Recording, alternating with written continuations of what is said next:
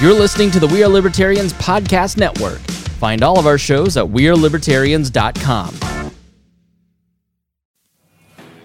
Hey, everybody, check out the Break the Bell podcast, where we believe your voice is your most powerful weapon. For a weekly dose of our take on what's going on in the world, mixed with a side of history. Find us wherever podcasts are found or on social media handle at Break the Bell Pod.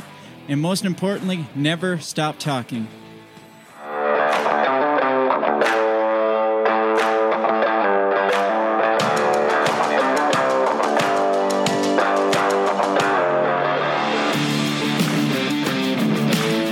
Prepare yourself. You're on the run with Remso W. Martinez. Well, you've made it. You didn't think the election would last an extra six weeks, but it has. The Electoral College has spoken, and now Joseph Biden is the president elect. Many of you are all over the place online, over Twitter, Parler, Facebook, constantly going ahead and giving your much, much asked for wisdom as to where to run away to and how to go ahead and invest your entire Roth IRA into Bitcoin. I don't know about you, but I'm in the camp of say hello to the new boss. It's exactly like the old boss. The question that we're asking today on today's episode of On the Run is this What should you anticipate in the Biden era economy? Now, I've I've been kind of out of it, as many of you know. I have just not really watched any of the news recently. Uh, if you're hearing this now, then you probably have also gotten the fact that I'm unemployed. So this means for the first time in several years, I really have no uh, I really have no dog to root for. I'm at the point now where I'm just really trying to wait and watch how things go and determine my next move. There are things that kind of excite me. There are things that absolutely terrify me. But I certainly know this. It's that whatever I think up in my own mind is usually way more terrible than how things ultimately turn out to be.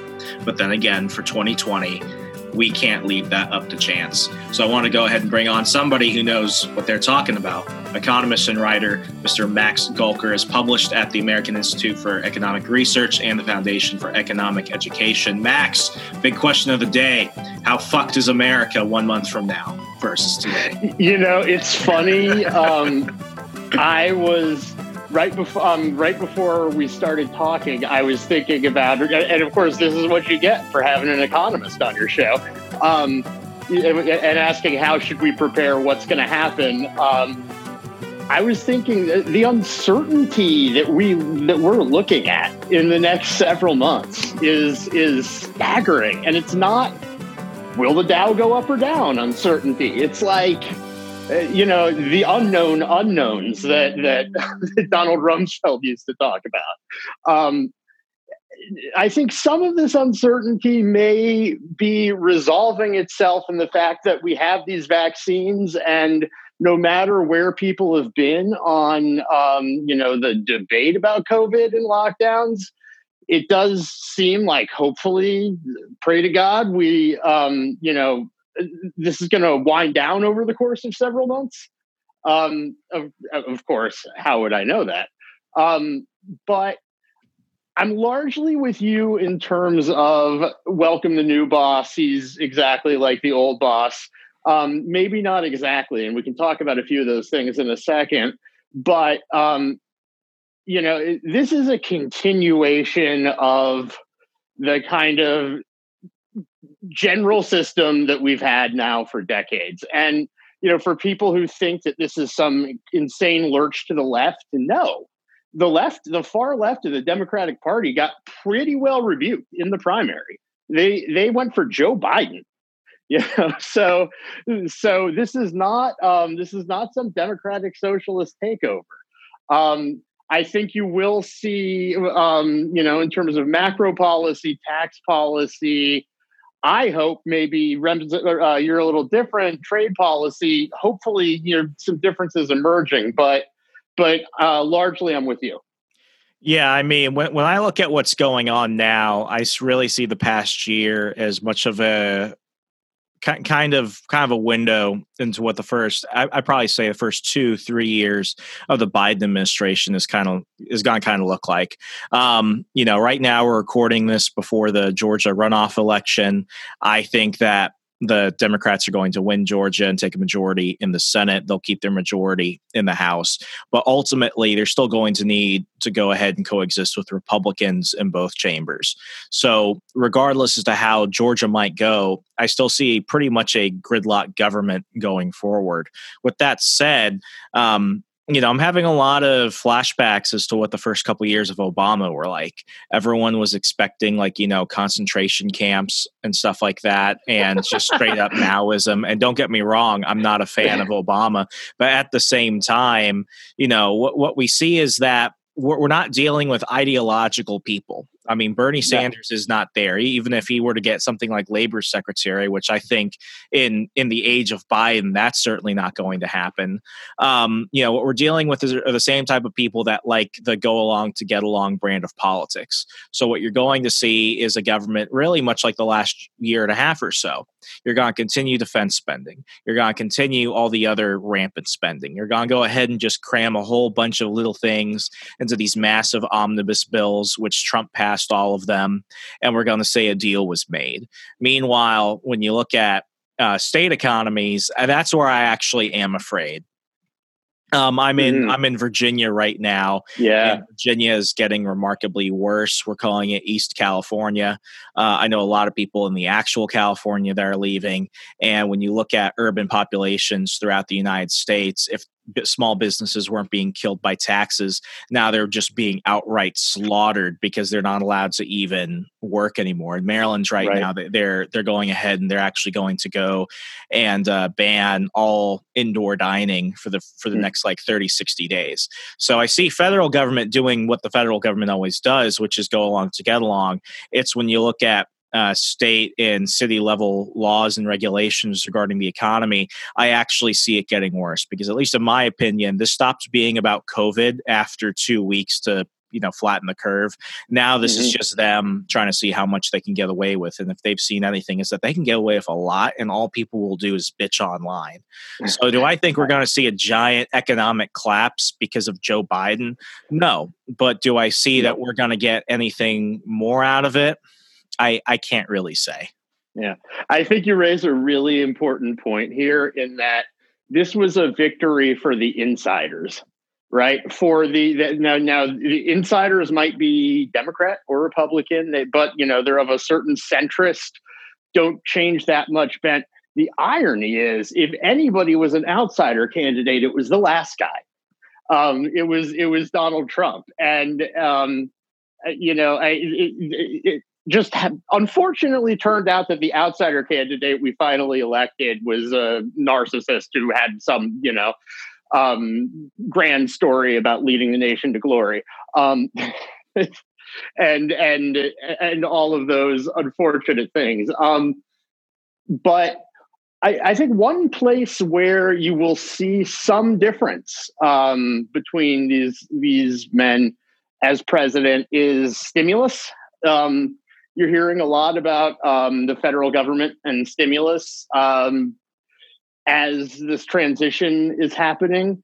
Um, I think that that under a Republican president would have been less. Now, again, back to the uncertainty. We don't really know what this is. Am I getting another check or not, Max? Daddy has that um that that I'm the wrong person to prognosticate, but um but we don't know what this is, and this is not a recession like we're used to having recessions, right? This is a government ordered work stoppage, basically. This this was not the fundamentals of our economy sucked, and you know they hit a tipping point, and we went into a recession. This was okay. Everybody go home um, and uh, and so we don't. No matter what you think of that, we don't exactly know what's going to happen when um, you know. I, I think it's it's sort of childish to expect there's going to be a ribbon cutting at some point but people are going to get vaccinated i think is my guess and slowly people you know things are going to start moving again over the course of months um, and it's going to be interesting to see um, if things rebound really quickly, you know, this is we we have the problem in general with recessions that we don't have many data points. we have a data point of one for this. Nothing like this has ever happened before. Um, and but you know there will be stimulus talk in the next few months.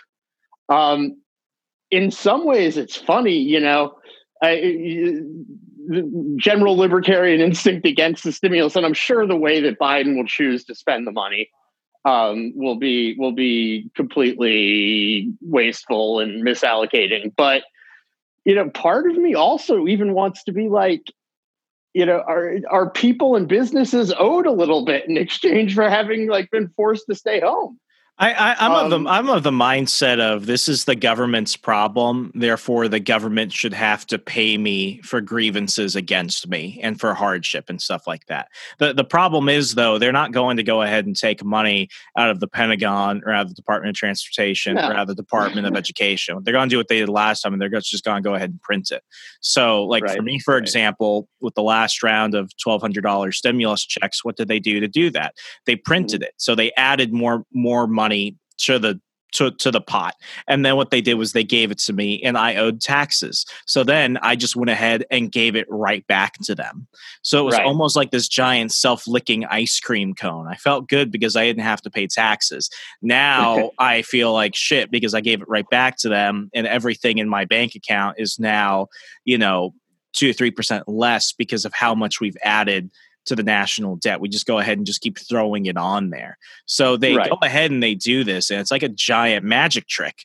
They didn't take the money out of somewhere in order to pay it back, in which you know that would have been a feasible way. That's how any other person or business would go ahead and pay off a debt like that or pay a fine like that or something.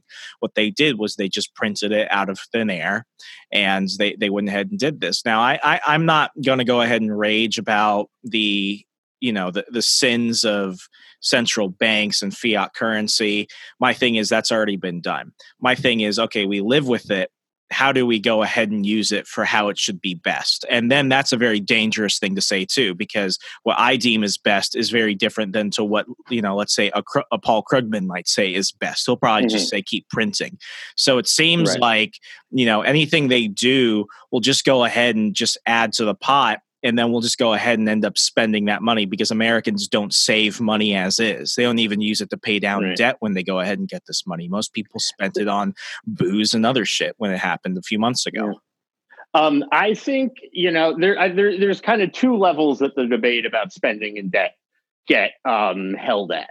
And one of them would be this kind of highfalutin macro finance um, economics uh, kind of debate that I will admit I'm not even a part of. I'm an applied microeconomist. I like thinking about markets and antitrust and competition and then, you know, poverty and education and all that stuff.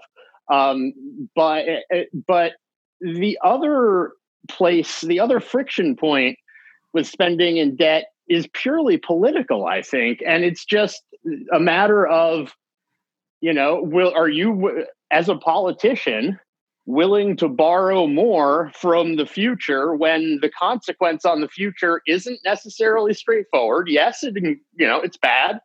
It increases the probability something bad's going to have that happen down the line. Never going to be directly connectable to you. Never going to be you know. And then you have the pressure on you of 300 million people saying, um, "Well, you better you know get us out of this uh, economic hole." Um, and that type of thing it doesn't surprise me at all that that politicians are simply willing to ramp up the debt.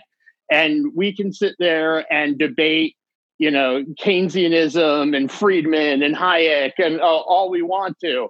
But um you know that's the reason it's going to go on. Um yeah, so I mean, I, I I almost completely agree with you there on that. I mean, I take it back to kind of a simpler way of thinking. I, I, voted for Trump, and the main reason was because Trump wasn't telling people that you need to stay home or else you're killing people, and mm-hmm. if you mm-hmm. want to go make a living for your family, you're you're basically committing genocide. When it comes to Biden, and, and even when it comes to Trump, we got really nothing out of these debates. We got really nothing out of the discussion that people were hoping that candidates would have. If anything, we we learned less than we ever had before. So all I really had to go off of was what did Biden support in the Senate and what did he support when he was in you know when he was the vice president for Barack Obama and what did we see from Trump the last 4 years. It's that both of them are perfectly fine with printing money as much as they can whether you're sure. dealing with Jerome Powell or somebody else. That was never a problem. And even when it came to stimulus, you know, Trump, who was going to be the guy to cut all the fat, he might bitch about all those omnibus bills that were shoved through the Senate, but he signed every single one. And when it came to the, it's not the Heroes Act, but to the first bill that went ahead and gave out all the all, all the stimulus checks to folks, like that was mm-hmm. less than one tenth of the entire bill. Most of it went towards shit that didn't have anything to even do right. with it. So when I look at oh, when I look at Biden and when I think of him in, contra- in contrast to Trump, neither of them are really remotely ideological. Neither of them really have grand plans for how they want to fix solutions. What they care about are daily opinion polls. And if mm-hmm. Biden's going to go ahead and pass a bill that he thinks might push him above 50% in the opinion poll, that's the exact same thing Trump would have done. They want to save themselves today and they don't really care about tomorrow. So when it comes right. to that, it doesn't really hurt my head. Does it hurt my wallet and does it hurt the future? Absolutely. Does it, you know, does it give me something else to freak out about? No, because it's just a continuation. And I can't say that Trump would have done anything different if he had been a lame duck president. Right. And and you know, this is why we have to and I think, you know, I, I I've said it times and this this may be slightly overly dramatic, but I'll but I'll mostly stand by it. You know, it seems sometimes like libertarians spend 90% of the time thinking and talking about the government and 10% thinking and talking about what they can do instead of the government. And it should maybe be the other way around. Um, yeah. And uh, so I, I, I think one thing you brought up um, that, that, this is at least a, a functional segue into is Bitcoin. Um, and I've actually been looking kind of at, at a little bit of data um, on the price of Bitcoin the last few days. And of course, there's tons and tons of excitement because it's gone up. Um, and, you know, first of all, anybody who says, should I put all my money into Bitcoin or pretty much anything else is either a charlatan or somebody who's convinced themselves of, of um, you know a fantasy tale. Oh, um, you take out Bitcoin and you ask the question: Should I put my money? In, should I put all my money into X? But the right. answer is always no. Right, right, and and that's never going to change, and that's never going to be anything you know uh, unlike that, other than in hindsight. But um, you know, uh, one interesting thing is I this this kind of rally in Bitcoin in the last couple of months does seem awfully lot an awful lot like a hedge um, against sort of bad governance and the current system in, in a similar way to gold. You know, gold has gone up 22% this year. Um, I think uh, as of a few days ago, Bitcoin has gone up like 200% because it's Bitcoin. So it's just that much more volatile than everything else, which is, um, and so, you know, that, that, that's interesting. I, I, and I think probably there more work and more thinking probably has been done um, and will be done about you know if investors are treating Bitcoin as something serious like that. Now, the fact that it's gone up in value doesn't have anything to do with the probability that it's going to replace the dollar, which it's not. But even my, my thinking is always prob- yeah, positive I mean, probability, right? Right. A yeah. high price doesn't necessarily mean a change in the global order. Um, and so, you know, I I, I kind of got into thinking and writing about Bitcoin kind of late in the game. And it's been an interesting anthropological experience. Let's say that just watching people kind of deal with these ups and downs over the last few years. Um, but you know, I, I think there's there, there's lots there's lots of thinking to be done in the libertarian world and and this is starting to happen more and more on you know what do we do without the government right? It's not that it's not that you know we don't somehow organize ourselves. It's not that there isn't governance even if it's it's in a voluntary way. Um and so you know part of the reason i got into this whole libertarian thing is because i think we can do it better. I think we can do all that organizing ourselves stuff better Um, and that doesn't mean just taking away. That means that means finding better things also.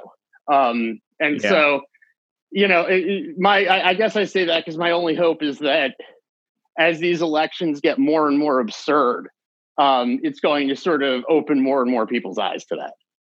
Yeah, I mean, I'm I'm of the mindset that the biggest factor in your life that will ultimately determine your own financial health and well being is ultimately yourself. If you learn how to adapt to your given circumstances, you'll be fine because people in much worse parts of the world than us in the United States are able to do it. And whether that's, you know, divesting offshore or getting a second passport or trying to find new skills and resources so that way you can become somewhat of a digital nomad.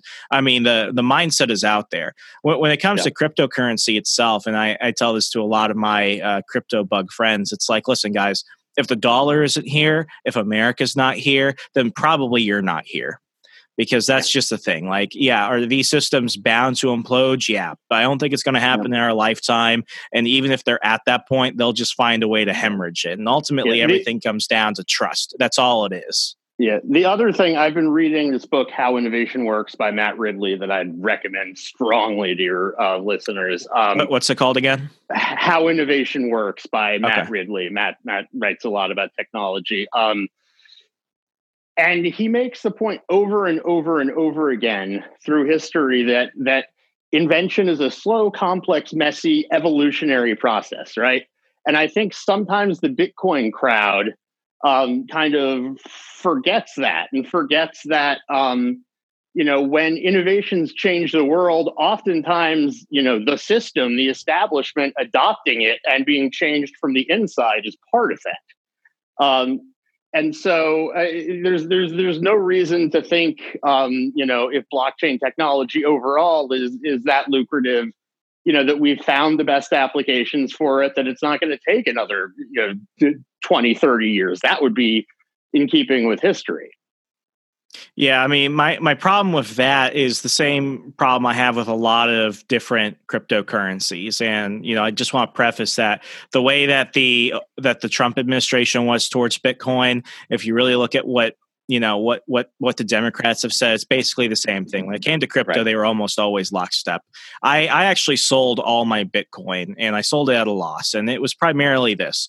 One, I, I, you know, I, at least the way I saw it, it's intended to be a competitive currency, and until I can go ahead and actually use it at Walmart, it's not right. worth it. And I think there's a lot of deception online from a lot of these Bitcoin billionaires and all these, you know, so-called financial experts telling you to go ahead and hedge right. your crypto because the thing is you have a lot of the consumer class in america uh, you know your your your workers and then your folks in the in in the middle income range that are trying to figure out how they can just get that extra step.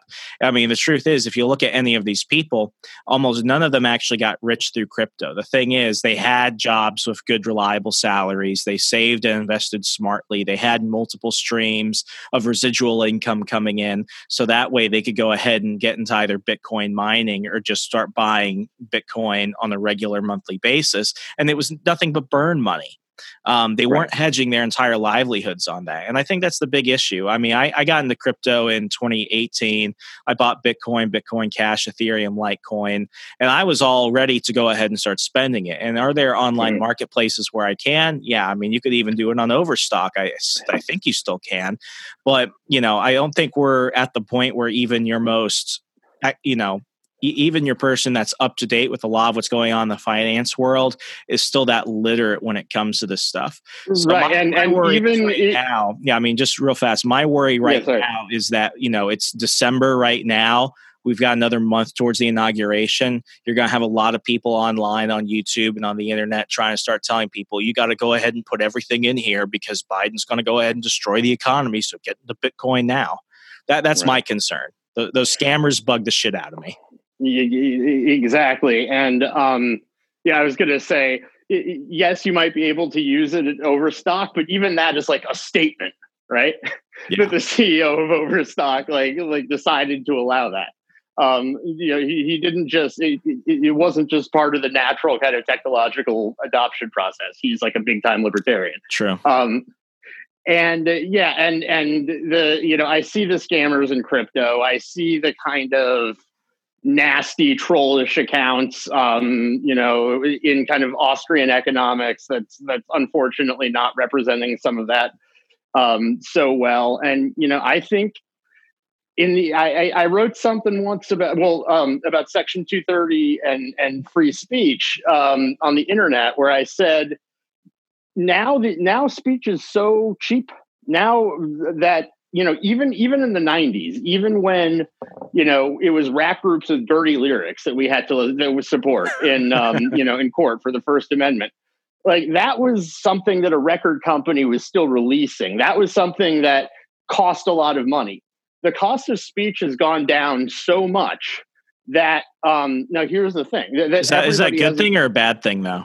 I think uh, i think it's a good thing but i think it's a bumpy thing so it gives everybody a microphone. Um, i don't want to be the person to say you should get the microphone and you should not.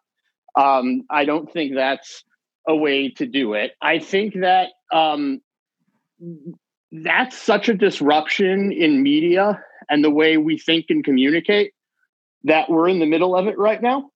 Um, and it looks very bumpy, but um, I think I'm optimistic that it's a good thing. I think that if people start learning, and they they should because it's to their own advantage. It, if people start learning to look at disagreements as opportunities for more learning um, instead of fighting, um, then I think that would be um, very, very good and important, and within economics too. Um, you know, uh, the, you know, I'm not gonna, I'm not gonna let go of my core principles, but um, if you don't agree with them, I want to know why you don't agree with them, and I want to, you know, and and um, that that is not what you know social media v 1.0 has has really rewarded. But um, you know, but but but it's something that that you know we evolve and change along with the stuff that we adopt, and we've had many gigantic you know overhauls in our in our the way we consume media. Again, slow, just like this over the course of decades, but um, there's no reason to think that that this one won't make us better off in the end too.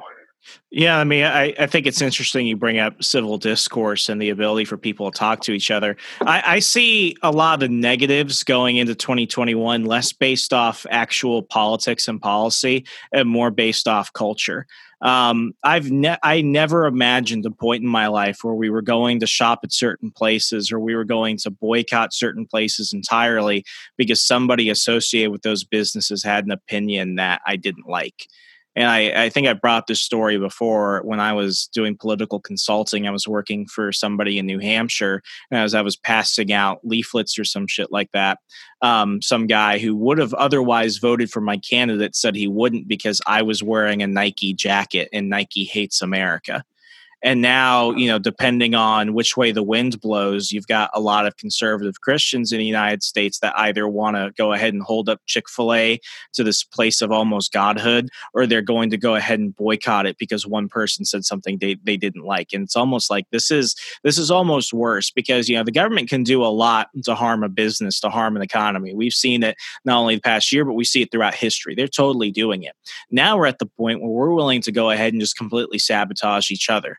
And it's like, listen, folks, I don't, I do not, not go to Starbucks for coffee because I don't like the, what somebody at Starbucks said about you know conservatives mm-hmm. or whatever. I don't like well, it because I think their coffee shit.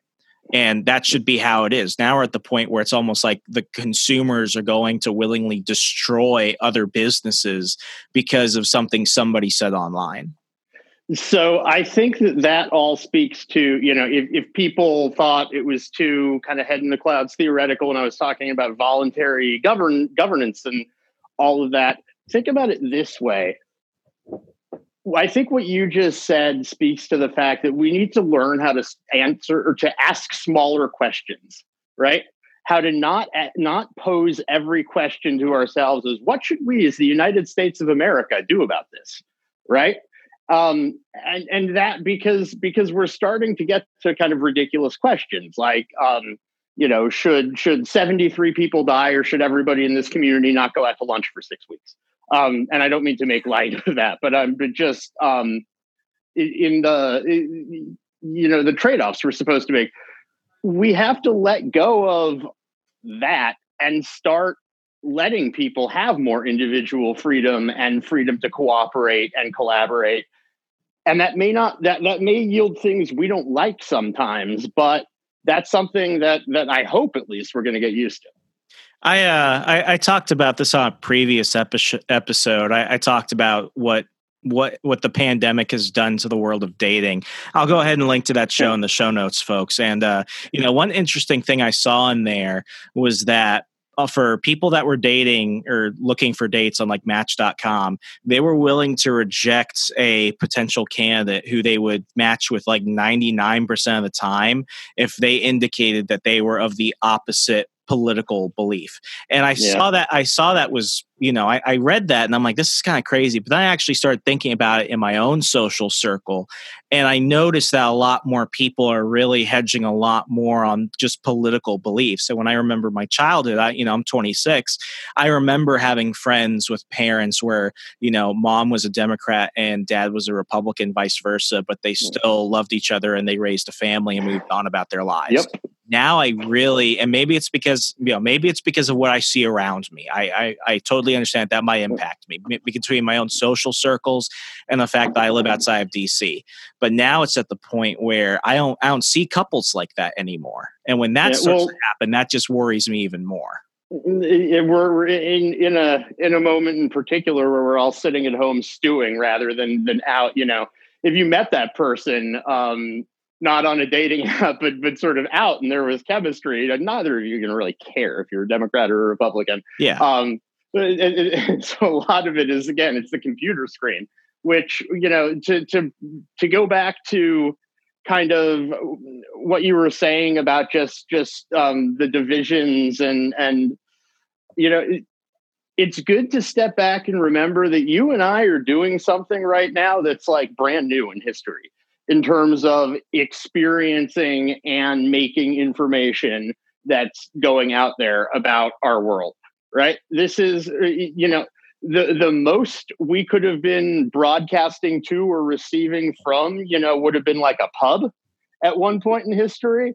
And then when when you know the ability to communicate to the entire world um, came up it was so expensive that only a few groups of elites got to do it.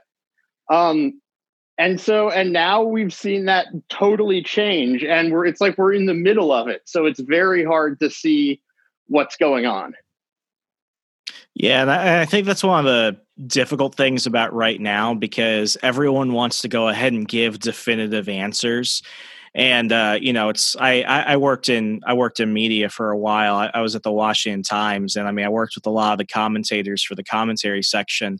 And what was funny was you could talk to these people you know away from the public and these are the people saying that you know everything needs to be a now or never decision it's a do or die decision. Then you go ahead and you and you talk to them offline maybe a few days after a big you know issue or something has left the media zeitgeist and they're like yeah you know there's no way we can predict these things. And i think that's the problem though because everyone just wants to be heard. Nobody actually wants to sit back and just say there, there's really nothing we can do because what we're talking about, and you know, as, as an economist, you know this, coming up with definitive answers for things and trying to come up with the future nobody can do that. I mean i use the stock mm-hmm. market as an example. You can go ahead and get like a hundred of your best hedge fund traders and then you can get a bunch of you know like a dozen monkeys and you could tell them to throw darts at all the stocks and all the etfs that they think are going to perform and between the 100 hedge fund traders and the 12 monkeys they'll have predicted probably the same probability of success. Yeah. I mean you know, it's just it's, one of those things you can't do it's as, as, an economist and and uh, you know if this sounds slightly holier than thou i i i uh, uh, apologize although it's it's um it is what it is. You know i got into economics to learn shit not to fight for something. What, what what do you mean by that? Right uh, so so you know I didn't get into economics to convince the world that um, you know that free markets were the best thing 100% of the time. I got into economics to think about, well, what ways of organizing ourselves are better? You know, why does a market work the way it does? Now, I'm not going to get too preachy, and I'm gonna I'm gonna expose myself to the same criticism because I write a mean op-ed, and I understand that. I you know there, there's there's a couple hundred of them online, um, but at the same time, you know, it, it, a lot of these a lot of these fights, both politically and academically, that we're having, I think are really unfortunate, and I think that you know something i would just like to see people like mixed up in these academic departments more um, you know these you know most most of the econ departments out there are just very sort of apolitical quantitative mathy right?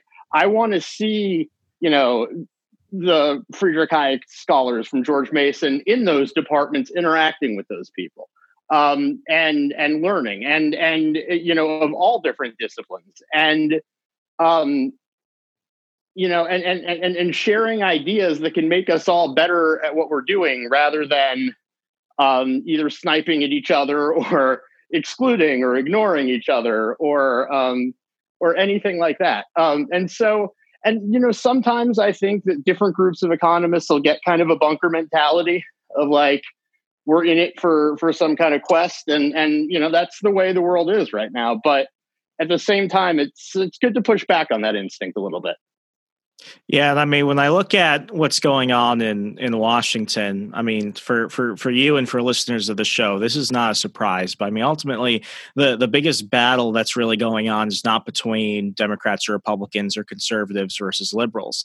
It's really people that are fighting for uh, you know consolidated power and, you know, somebody that typically votes Republican, I expected more out of the first two years of a Republican government. And all they really gave us was Ryan Care light turned Trump care, um, some bombs in Syria, and an omnibus bill that was absolutely terrible.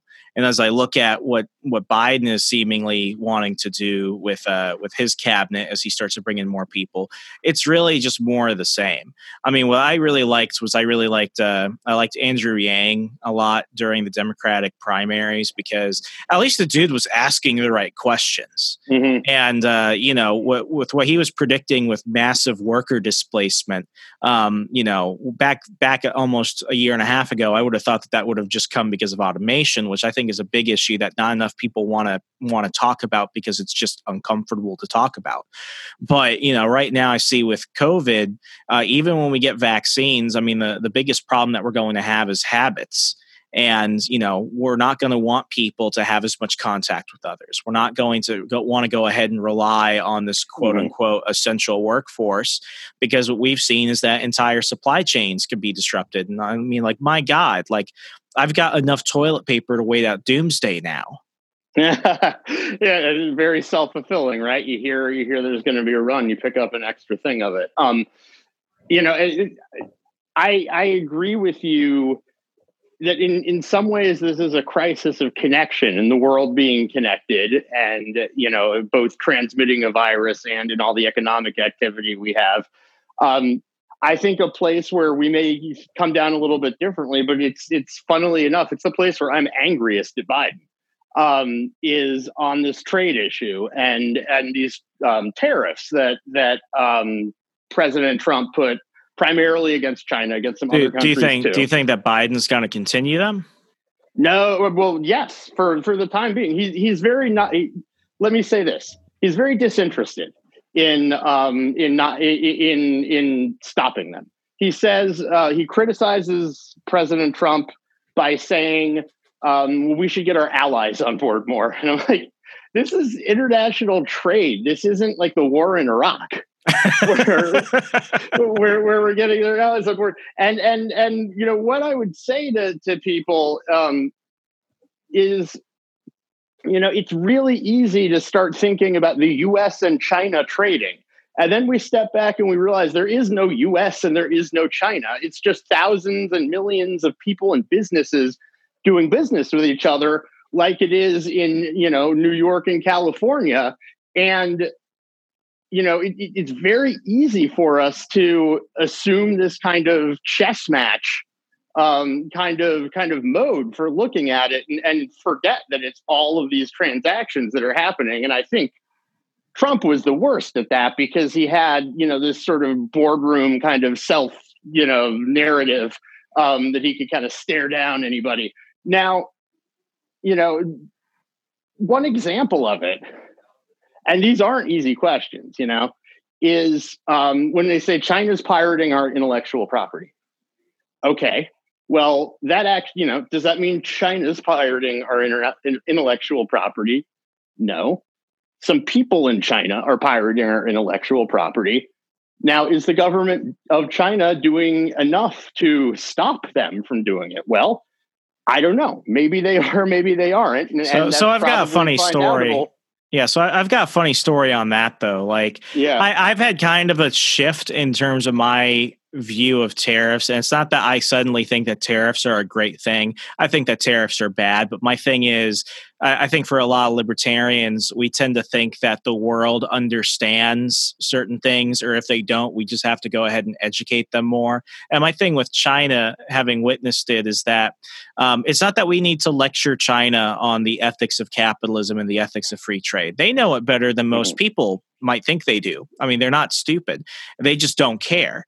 And when it comes to you know the intellectual property argument, this is funny. I, I'm a I'm a big watch collector, and uh, mm-hmm. I didn't know what Wish.com was until a few weeks ago. I thought it was just uh-huh. online for shitty stuff. And I actually yeah. saw Tudor Black Bay 58 on Wish.com. That's a $5,000 watch.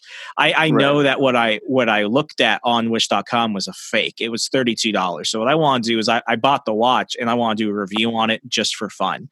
But the thing is, like, you know, that's a $32 watch. The question is, how are they making money off of that? Well, the watch itself, even though I paid 32 American dollars for it, they're probably selling it to me at a loss just based off the specs, assuming it has like a sapphire crystal and stainless stainless steel. That's automatic movement because you've got the, the you've got the Chinese government that just wants to see numbers they just want to see that more people are hmm. buying this shit. So they don't care that these companies are running out of loss. What they want to see is that there's more demand, and they'll go ahead and pump enough money to keep them going. So it's kind of like yeah. we're playing a game with people that know the rules, and we know the rules, and we're bound by the rules, but they're going to do whatever they want to do to cheat. Instead of calling them mm-hmm. out, we're just going to go ahead and let them do their thing. Uh, so I was waiting that whole time, and then you did it at the end. To, uh, to no, no, this is a, this is a good thing. I was waiting for is for you to tie it to the Chinese government because before that, right? It's just some people in China somewhere doing this, right? I don't want to be held responsible for what my government does, um, whatever whatever that is. But um, but what you bring up about the numbers and the way that that's run um, and and of course, it's hard to tie that back to some specific piracy operation or something. But that is um, that is an important point. And there's a it was several years ago now, but um, there was a great Planet Money NPR podcast. I like them sometimes. I disagree with them other times. Um, but um, always pretty interesting where they basically went and looked at sort of China's GDP numbers and that sort of thing and it's not that there's a national GDP number that the Chinese government knows, and then it's lying and saying it's higher to the world. They don't know what the number is. Right? I don't know if because I should be impressed or horrified. Provinces and states have inflated what they're doing. Wait, so, so you tell me so that they're lying to each other? They're lying to themselves? Well, well, yeah, they're right. So, so you know, even uh, you know, think uh, if at level one everybody's lying, then level two doesn't really know. and, you know and, um, and, who knows? Probably drill down, and this gets to like specific businesses inflating their numbers. And oh like, my god, you know, it's so uh, which is why people have tried to use things like you know electricity consumption data and like light data from the night sky to judge um, judge Chinese growth. But um, look, I, I think it, what you say is important um, in the sense that we live in the world we live in. Um, and maybe with trade, I don't, I don't know, uh, but maybe with trade, I'm apt sometimes to kind of idealize a little bit more. Whereas in other places, I'll say the government's not going away and and that sort of thing. Um, but but you know that's uh, that's definitely important to remember. Yeah, no, I mean, I, I, I didn't know that about the uh, about GDP in China. That's yep. that's a new fact to me. And honestly, I can't tell if I'm horrified because of that or I should feel better because they they're they they don't know. And I mean, well, so remember the takeaway from that is also China isn't like one guy or a couple of guys. China's a lot of people. A right? and the people. government's a lot of people too, probably with warring camps that are, you know, all trying to like, you know, look at our government. Um, like in, you know, theirs may not be on Twitter and and on CNN, but um, but there's there's stuff going on there that I'm sure is at least as untenable and intractable um, as as as it is here. Uh, and sometimes, you know, far away, we we forget those things. Yeah, I uh, I, I worked after college. Like I, I'd come out with a book. I had done political consulting, and at one point, I was really down in my life and I ended up working a blue collar job. I was a mall cop and then I was a GameStop cashier. And I think mm-hmm. that that was one of those moments in my life where it was just really important for me to just kind of not talk and just listen because no one cares about how many degrees you have when they're asking for you to pull out the right video game. Right. Right. And uh, you know the the frustrations that I heard from a lot of people, and I, I don't think I people give me a strange look when I say this. I say that you know if you if you identify as a Democrat or Republican, you're really not because the only people who those titles really freaking matter to are politicians. Because when you actually look at people and you take them issue by issue, they're probably a bit more fluid when it comes to stuff, and they're willing to change their mind more to certain things than they would probably give themselves credit for. Mm-hmm. And I think regardless as to what we're afraid of when it when you know one party takes control or when another party takes control or when one person wins another person loses, isn't that we're just hoping they'll do the worst parts of that? I think half the time we're expecting them to be more economically and financially literate than us. Because if I've learned anything just listening to regular politically you know apathetic people, it's that across the board, no one really has a basic like elementary understanding of how things actually work. And i think if they're incapable of doing that and i know for a fact that a lot of these politicians are just as freaking incapable. I mean aoc to her credit she's got a master's in economics but she's dumb as shit when it actually comes to trying to put it out in policy. That doesn't fill me with a lot of confidence. I well, think at the time it's just worrying that people aren't dumb enough to make the wrong decisions the line blurs, and it's probably true on both sides between politicians and their electorate, right? Because it's very um, politically um, advantageous, at least in the short run, for Bernie Sanders to say the billionaires did this, or Elizabeth Warren to say, you know, the billionaires, and and because if, you know if we see a corporation and it did something bad, then our human nature and our you know desire for cause and effect wants to say well somebody must have done a bad thing right? And so that ends up sounding very common sense to people whereas you know and i understand that this is a big ask you know treating government and corporations and all the ways that we interact with each other as you know big complex groups and networks and things um, you know that's why we come up with all these wrong answers is because we want to you know put very simple stories over some of these things. But at the same time you know it's it's up to you know us me as an economist to, to figure out how to help people understand that if there's one thing you'll say that going forward, you, you hope we've learned just about how we handle pandemics. And, you know, obviously, I don't think anybody, even even your most strident lockdown people, will ever say that, yeah, shutting down the entire American economy a single moment is a smart idea.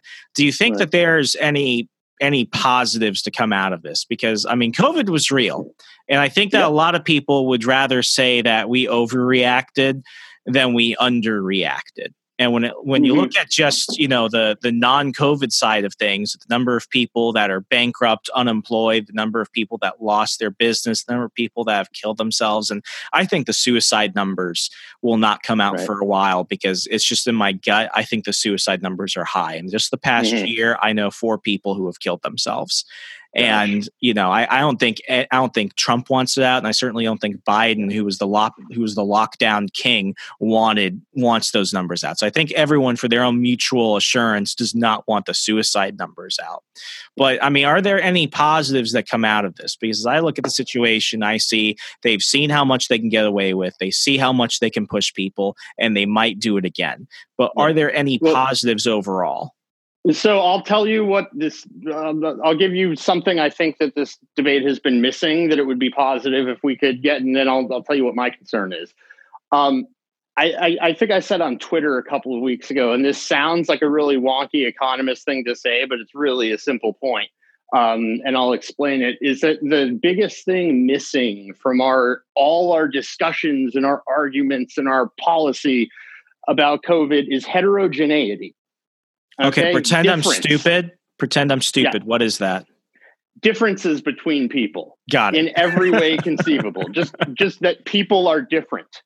Um, right. And I'll give you two quick examples. You know, one that um, you know, we didn't seem that interested in um, doing extra things to show um, people in low income housing um, how to, you know, maybe take extra precautions you know, we saw that that you know transmission was really bad in low income housing, and and the people that wrote articles about that said, well, we'll have to design more equitable cities in the future. Like those people don't have time for you to design an, equi- an e- equitable solution, right? They they should be helped and you know engaged where they are. Um, similarly, I think the just general closure of business and then the opening of like you know the little diagrams where you're in phase one and you can open on this day and then you can open 12 days later and that sort of thing. That messes with a very complex ecosystem that local businesses can be together. And I think maybe putting more control in the individual's hands about saying, okay, limit the amount you go out and then let businesses open and close accordingly, I think could have saved a lot of pain without much cost in terms of transmission. Of course, I don't know. What I'm concerned about is that now our eye has gotten fixed on these viruses, right? Now um, we're better at seeing them than we were even a year ago. And we were already, you know, you remember in the news, there were already viruses. There's bird flu and H1N1. And right, I'm worried that every year we're going to see something now and we're going to say, oh, we have to, you know, and and and there's going to be a freak out. Well, like COVID um, the sequel. yeah, except they're not going to be as bad because maybe this was once in 50 years or once in a century, and now we're going to see a once in five years thing. And, um, you know, we're going to be having the same debate. And it, that could be really dangerous. It's just um, so funny though what what you said about the the people that were saying, "Oh, well, you know, we just need to design better cities." I mean, it, you you put that in an article like the New Yorker or something, and it sounds really smart. Trump would say shit like that, like, "You know, we need to do for these lower income cities, we just need to build better ones," and it's stupid. Yeah. They say it, and they they get in an article, and it's like, "Wow, that that that's something that's really worth doing." I think the the big thing, and I think, uh, you know, uh, I think you may agree with this, is the fact that you know, from what I've been gathering off of everything you've said. The problem is the world is far too complex and major economies are far too complex for any central person or power to have full control over. And as simple exactly. as that might sound to us, that is realistically a very revolutionary and radical thing for a majority of Americans. Exactly. And we need to figure out how to put that into practice more um, in in you know practical reality rather than just um, in, in, theory. Um, and I don't pretend that's not a very hard thing.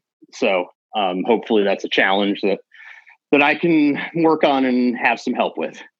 well, so somebody's got to do the work. Max, thank you so much. I've learned a lot from this. I know the listeners have learned a lot with this. Uh, if anyone wants to follow your work, keep up with everything you do, how could they do so? Um, I think the best way right now um, is uh, for Twitter. Um, and I'm Max G, as in Gulker. So Max G underscore econ and maybe you can put that in the show notes or something. Yep, absolutely, folks. If you okay. want to go ahead and follow Max on Twitter, I'll make sure to include everything in the show notes today. Everything else, he's got some articles that I read before the show that gave me some insight. I'm also going to include those in the show notes. And as always, please, it costs you nothing, but it means everything to me. A five star rating and review on iTunes goes a long way, gets this message out there, keeps the show going. As always, thank you so much again. You can follow me across the internet. Hey Remso on Parler at Remso R E M S O. Be good. Take care. And I'll talk to you later in the week. Good night.